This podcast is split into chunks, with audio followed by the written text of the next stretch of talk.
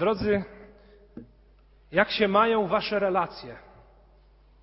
Jak w czasie epidemii, kwarantanny, w czasie, w którym się znaleźliśmy, jak w tym czasie wasze relacje z innymi ludźmi i jak się w tym czasie miewają się wasze relacje z samym Bogiem? Jak się układają z rodzicami, z dziećmi, z sąsiadem, z krewnym, którego może unikasz od dłuższego czasu?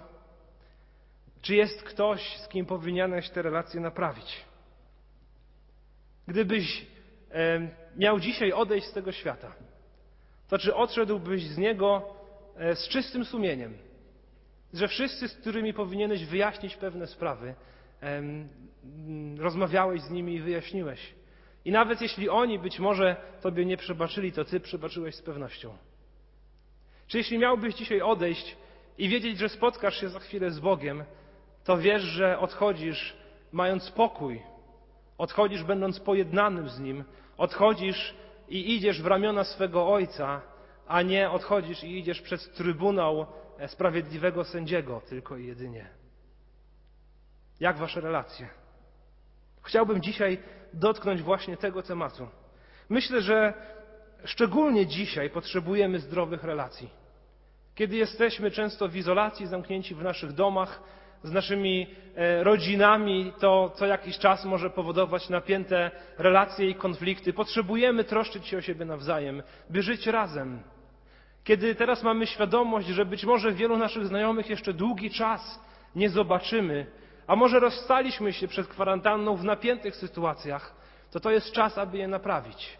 Po to, aby móc ten, te chwile, które są nam teraz dane, spędzić w radości, że jestem pojednany, że żyję w pokoju z innymi, a przede wszystkim żyję w pokoju z samym Bogiem.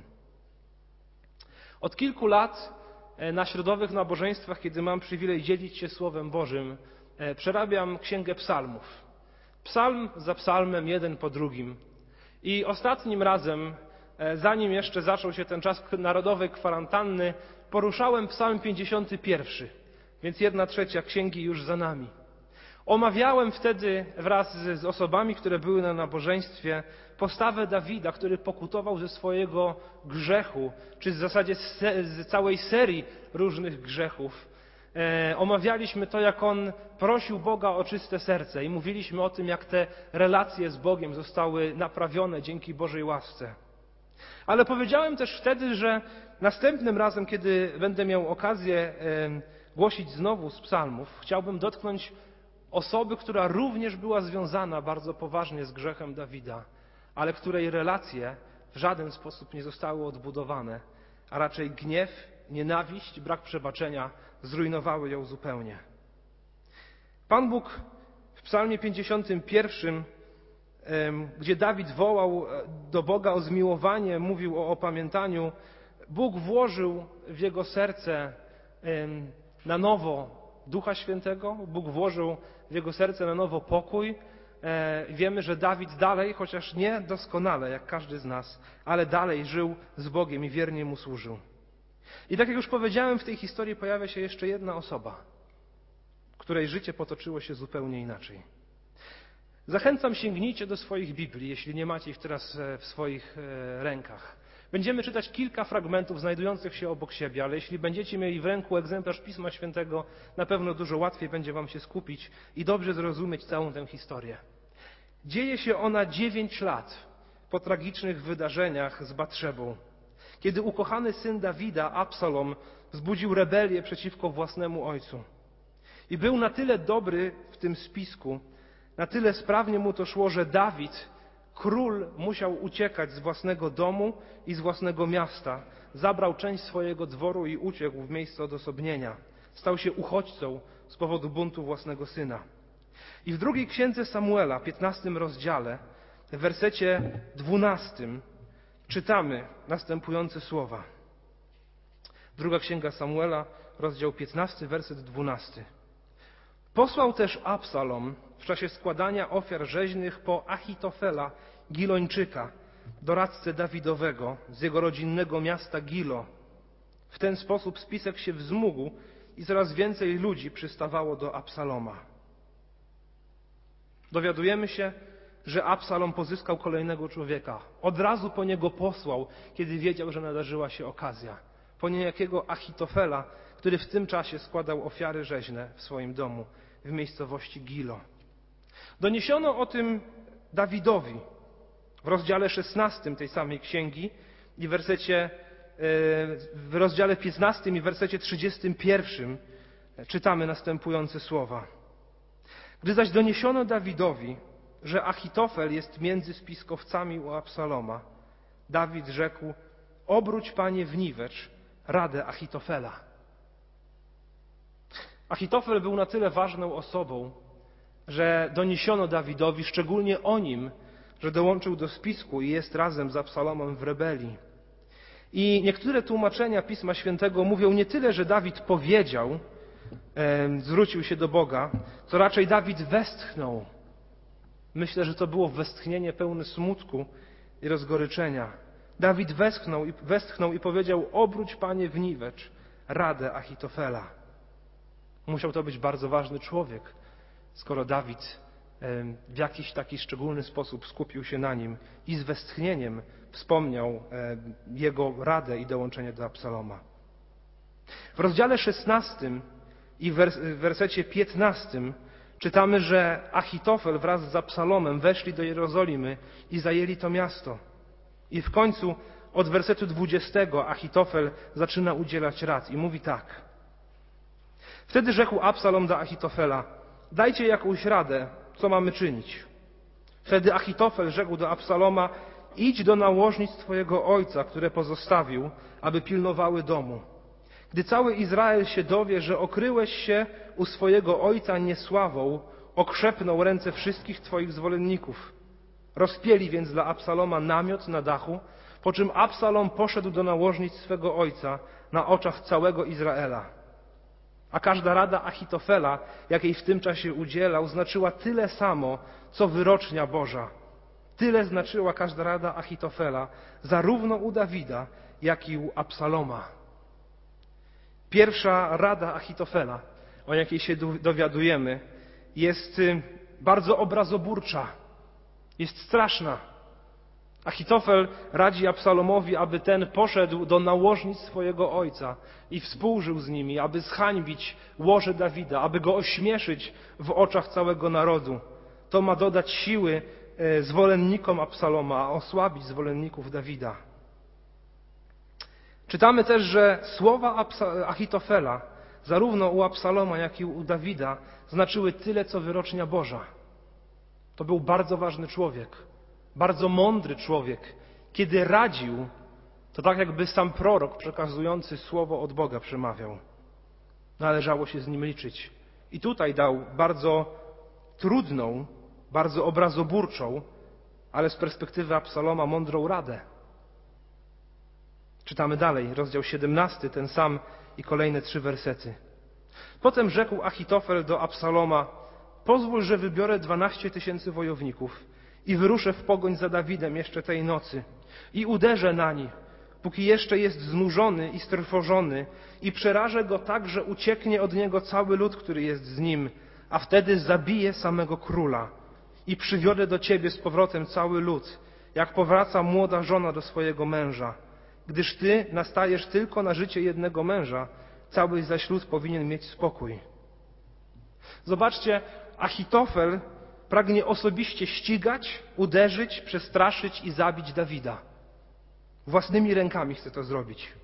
Chce, aby wszyscy jego zwolennicy go opuścili, a następnie chce ten lud sprowadzić do Absaloma, tak jak żona wraca do swojego męża. Ciekawe porównanie. Myślę, że nieprzypadkowe. To porównanie mówi, że Absalom jest jakby prawowiernym królem, a lud izraelski żoną tego króla, a Dawid kochankiem, który ją uwiódł albo porwał. I Achitofel chce zwrócić żonę prawowiernemu mężowi. Drodzy, czy to wszystko nie brzmi i nie wygląda jak zemsta za to, co Dawid zrobił z Batszebą? Achitofel jest bardzo mądrym człowiekiem, on nie działa przypadkowo. Pierwsze, co proponuje, to zajęcie łoża Dawida, wzięcie na własność jego nałożnic, zhańbienie i poniżenie. Tak jak Dawid dziewięć lat wcześniej wciągnął do swojego łoża Batszebę i zabrał ją od Uriasza. Drugie, co proponuje Achitofel, to osobiste ściganie Dawida, zabicie go i sprowadzenie ludu izraelskiego porównanego do żony wracającej do swojego prawowitego męża, tak jak sprowadzona powinna była być Batszeba. Zamiast tego Dawid uknął spisek na życie Uriasza. Wydaje się, że to postępowanie Achitofela jest zemstą za grzech sprzed dziewięciu lat. I gdybyśmy czytali dalej rozdział siedemnasty, dowiedzielibyśmy się, że Absalom nie wysłuchał rady Achitofela, ale Huszaja, który był szpiegiem króla Dawida. Plan Achitofela się nie powiódł. Dawid uciekł. Udało mu się ujść przed zemstą i dopadnięciem go tam, gdzie był teraz, w jakiejś dziczy ze swoim, ze swoim dworem. Posłuchajcie, jak Achitofel zareagował na tę wieść, że nie wysłuchano jego rady i że jego zemsta uciekła i nie będzie mógł on już dorwać króla Dawida. Czytamy werset dwudziesty trzeci tego samego rozdziału. Gdy Achitofel widział, że jego rada nie została wykonana, osiodłał swojego osła i ruszył do swojego domu w mieście rodzinnym. Potem rozporządził swoim domem i powiesił się. A gdy umarł, pochowano go w grobie jego ojca. Achitofel postąpił w tak tragiczny sposób, bo stracił sens życia, jak człowiek, którego honor został zhańbiony, i postanowił to życie jak najprędzej zakończyć. To, że go nie posłuchano, doprowadziło go do skrajności. To, że on nie będzie mógł się zemścić i w końcu pokazać Dawidowi to, co Dawid powinien odczuć, a co odczuli, odczuło wielu innych ludzi, to doprowadziło go do skraju i nie było tam żadnego przebaczenia, raczej rozgoryczenie tym, że mu się nie uda w tej zemście. Więc Achitofel poszedł i się powiesił. Kim był ten człowiek? Kim był ten człowiek, że przez dziewięć lat żył rządzą zemsty, żył tym, aby skrzywdzić Dawida, i kiedy nadarzyła się okazja ku temu, natychmiast przystąpił do tego spisku? Ostatnie dwa wersety, które nam to wytłumaczą. W drugiej księdze Samuela, dwudziestym trzecim rozdziale, opisani są najwspanialsi wojownicy króla Dawida. trzydziestu siedmiu mężczyzn, których było jego najlepszymi rycerzami. I w całej tej liście osób, które tam się pojawiają, w wersecie trzydziestym czwartym czytamy, że do tych wojowników należeli Elipelec, syn Acha, Achazbaja z Maka, Eliam, syn Achitofela z Gilo, i w wersecie trzydziestym dziewiątym Uriasz Chetyta. Więc dowiadujemy się, że ten Achitofel z Gilo był ojcem Eliama. Kim zatem był Eliam? I wracamy do e, ostatniego już fragmentu z drugiej księgi Samuela, do rozdziału jedenastego. I przeczytam wersety dwa do czterech. To sam wstęp do tej tragicznej historii, która wydarzyła się z Batszebą. I przytrafiło się, że pod wieczór Dawid wstał ze swojego łoża i przechadzał się po tarasie swojego królewskiego domu. I ujrzał z tego tarasu kąpiącą się kobietę, a była to kobieta wielkiej urody. Dawid posłał, aby się czegoś dowiedzieć o tej kobiecie. Powiedziano mu, jest to Batszeba, córka Eliama, żona Uriasza Chetyjczyka.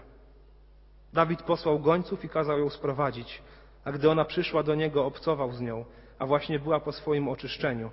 Potem wróciła do swojego domu. Drodzy, Batszeba, którą zhańbił Dawid, której męża zabił wskutek intrygi, aby zataić swój grzech, była córką Eliama, a Eliam był synem Achitofela. Więc Achitofel, człowiek, który chciał zemsty na Dawidzie, był dziadkiem Batszeby. Można spotkać się z takim zarzutem, że być może to inny Eliam.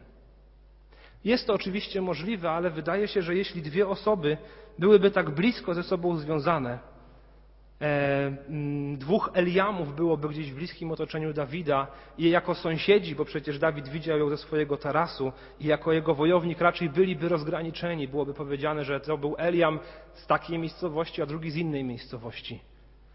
Zdecydowanie, moim zdaniem, wszystko wskazuje na to, że Eliam to ojciec Batszeby, a Achitofel to dziadek Batszeby, który przez dziewięć lat nie potrafił przebaczyć Dawidowi. Dawid, kiedy zrozumiał swój grzech i został z nim skonfrontowany, przyszedł do Boga i wołał, mówiąc, oczyść serce me. Boże, mój grzech zawsze jest przede mną. Ja nie chcę tak żyć. Przywróć mi radość z mojego zbawienia. Pomiędzy czasem, kiedy Dawid zgrzeszył z Batszebą, a kiedy go z tym grzechem skonfrontowano, minęło kilka miesięcy.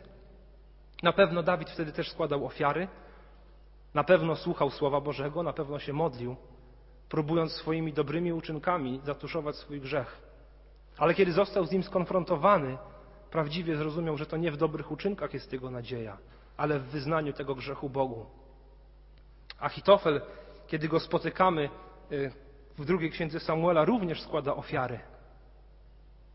Ale jego serce w ogóle nie jest przy Bogu.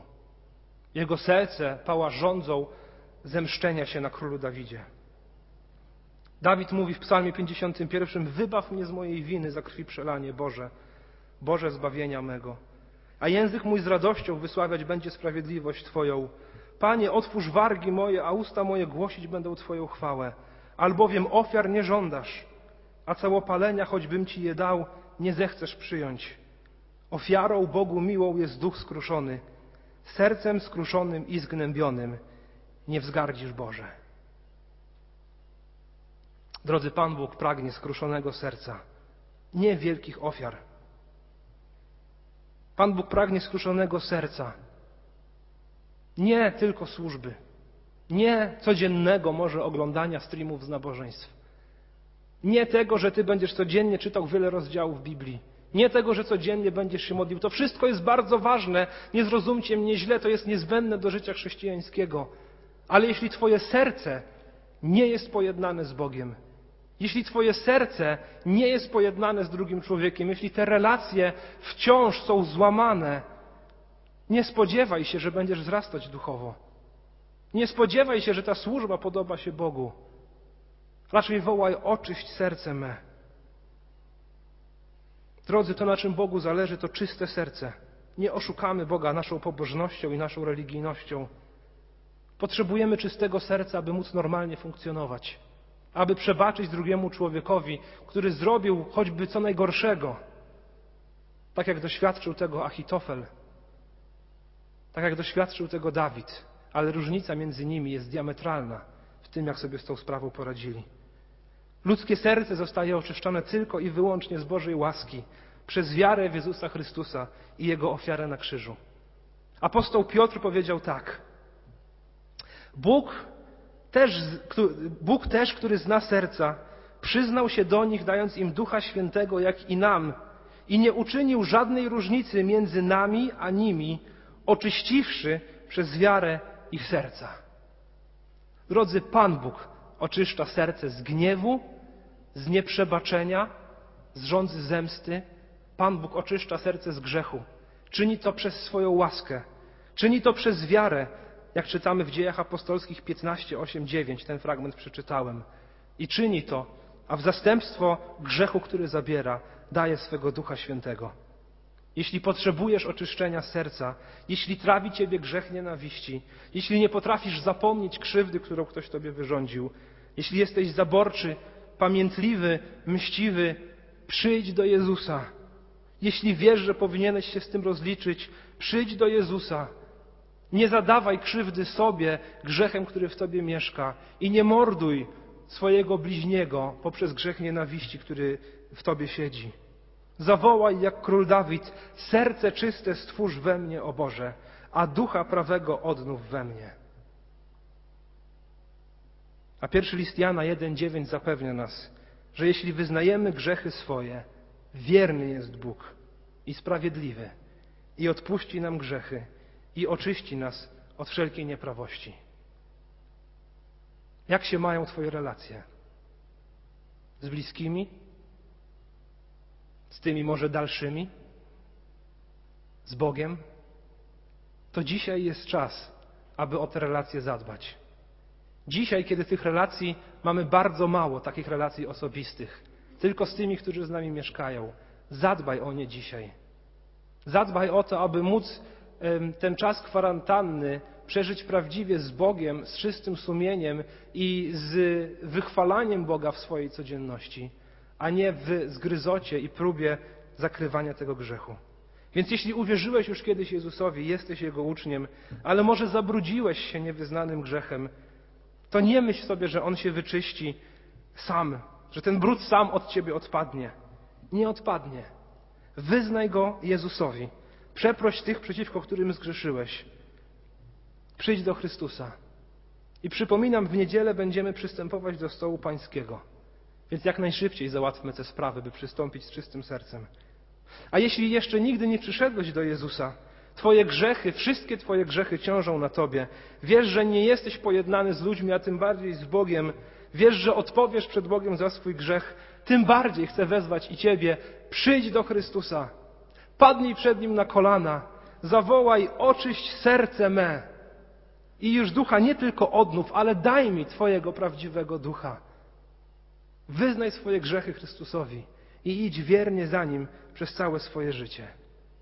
Jeśli chciałbyś o tym trochę więcej porozmawiać, jeśli nie wszystko rozumiesz, jeśli chciałbyś, aby ktoś lepiej Ci wyjaśnił dobrą nowinę, chętnie z Tobą porozmawiam, czy to przez telefon, czy e-mailowo, czy nawet spotkam się na jakąś odległość.